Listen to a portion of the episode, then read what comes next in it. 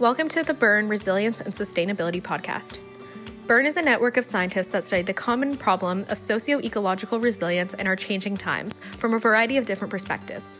This week, we have scientist Dr. Evan Fraser elaborating on his recent article for the conversation on COVID 19 and the resilience in our food supply chain. In your recent article in the conversation, The Perils of Just Enough, Just in Time, you argue that this system has left us unprepared for large food supply perturbations. Can you amplify what you mean by just enough, just in time? This is a great question. I think that the key point that we need to be keeping in mind is that in our pursuit for efficiency in food systems, we have adopted very sophisticated supply chain techniques that mean that no real actor, food processor, retailer, distributor, is able to hold on to large inventories. It also means that the logistics of moving the food from, say, packing houses into, or packing plants for meat packing or food, vegetable processing into grocery stores is managed with almost knife edge efficiency. And overall, this has meant that we have very little ability to adapt to a sudden run on supply, such as we witnessed at the beginning of the COVID 19 outbreak. Another way of looking at this is to think about resilience. And a resilient system would have distributed key nodes, by which I mean if you look at the key functions of the system, it would have more than one place and more than one location that would actually provide that function. I also think that a, a resilient system would have uh, buffers and firewalls. And to a large extent, these sort of system attributes that would give resilience actually work against efficiency.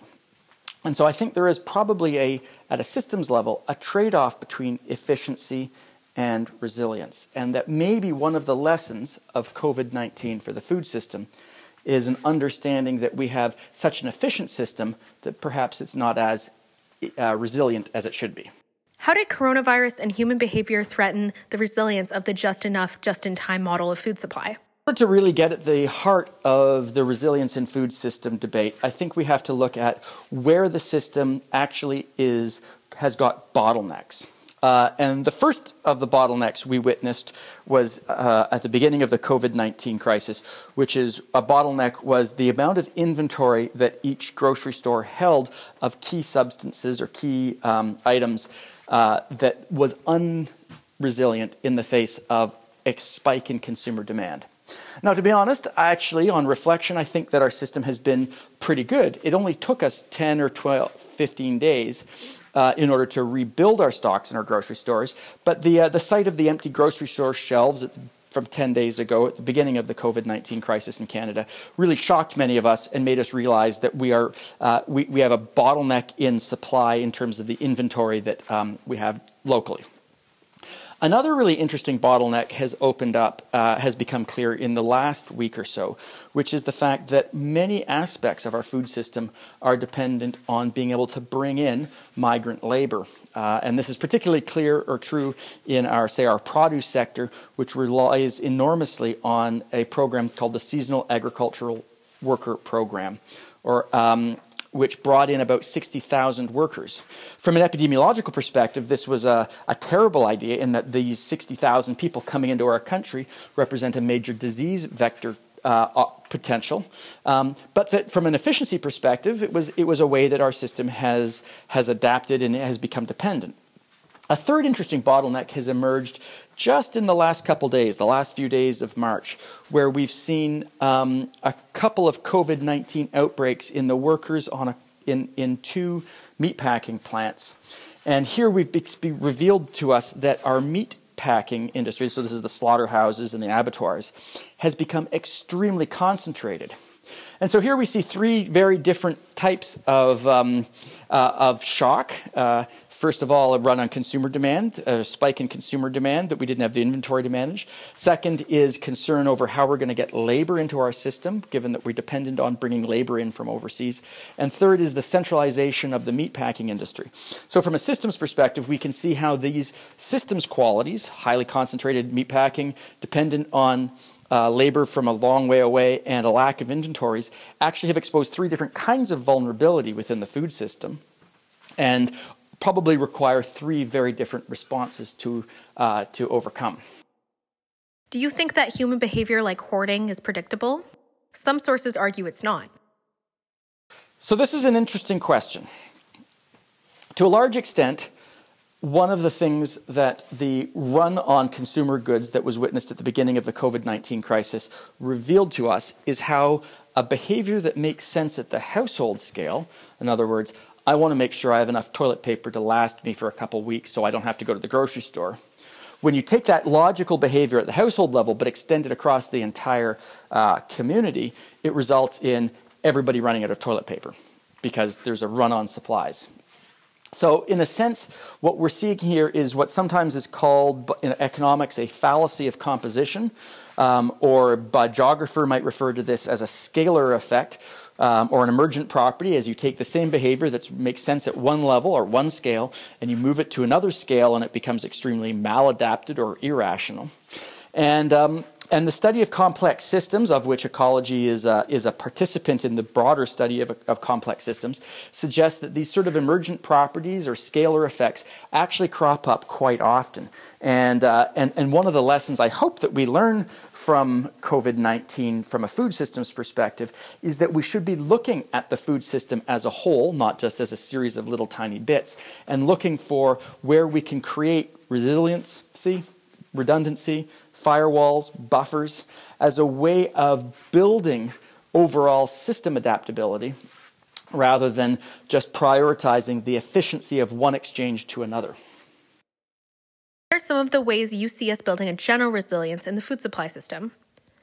Put in other words, how do we learn from COVID 19? What we have to do is seek opportunities in this crisis to learn lessons to reflect on what we've done well and what we perhaps haven't done well as a way of charting a course in the future so that two years from now, when we look back at the extraordinary disruption and tragedy of, of, of this period of time, we actually feel proud that we have built a better system out of it. In practical terms, I think what this means is, first of all, we need to invest in technologies which will allow us much greater transparency and accountability across complicated global food supply chains. Now, luckily, we have tools that can enable us to do that from things like blockchain to biotracers to, uh, to sensors and the Internet of Things. We should be able to uh, develop a system where we can identify the food system as a system as opposed to simply having what some people call the one up, one down approach, where, say, a food processor knows the person they buy from and the person they buy to, but nobody's got a view of the system. That's the first thing I think we need to do to learn. Secondly, I think we probably will see an impulse towards shorter food supply chains that are more under local control. Now, this is not an argument for abandoning international trade, but rather I think there will be a heavy investment or a heavy interest in things such as vertical farming, closed loop systems, um, uh, perhaps aquaponic systems that combine vegetable production with fish production, and all can be done at an extremely local level. So I think that's a, that's a major area where I think we will probably um, uh, uh, start investing energy into. I think that uh, many of us who have lived through this crisis will, in as much as our household situations allow, probably as a matter of course, maintain a better stocked larder into the future so that we can feel some level of household security, that we've got some, some resilience within our households. And my suspicion is that at a, at a systems level, we may start seeing uh, a little bit more stockpiling of key items, both medical and health related. Uh, perhaps owned by governments, perhaps owned by industry, as a way of, again, creating resilience within the food supply system. Um, and finally, I think we're going to probably see a movement away from uh, our reliance and our dependence on temporary foreign workers for the ag food sector. And that probably means a bigger investment in automation that may have knock on effects of farm consolidation. Nothing comes without trade offs, and many of the strategies that I have just outlined will result in a highly capital, highly techno- capital intensive, technologically driven food system, uh, and that will um, cause a significant upheaval that will be difficult to manage. Nevertheless, my prediction is that, that as we learn lessons from COVID 19, these are the sort of strategies that will be seriously debated in the months and probably years to come. I'd like to thank you all very much for the opportunity to make these comments and participate in this podcast. And uh, I would be delighted if your listeners wanted to look me up on social media. I can be found on Twitter at Feeding9Billion. Uh, I also host a website of the same name, and I am the director of the Arrell Food Institute at the University of Guelph.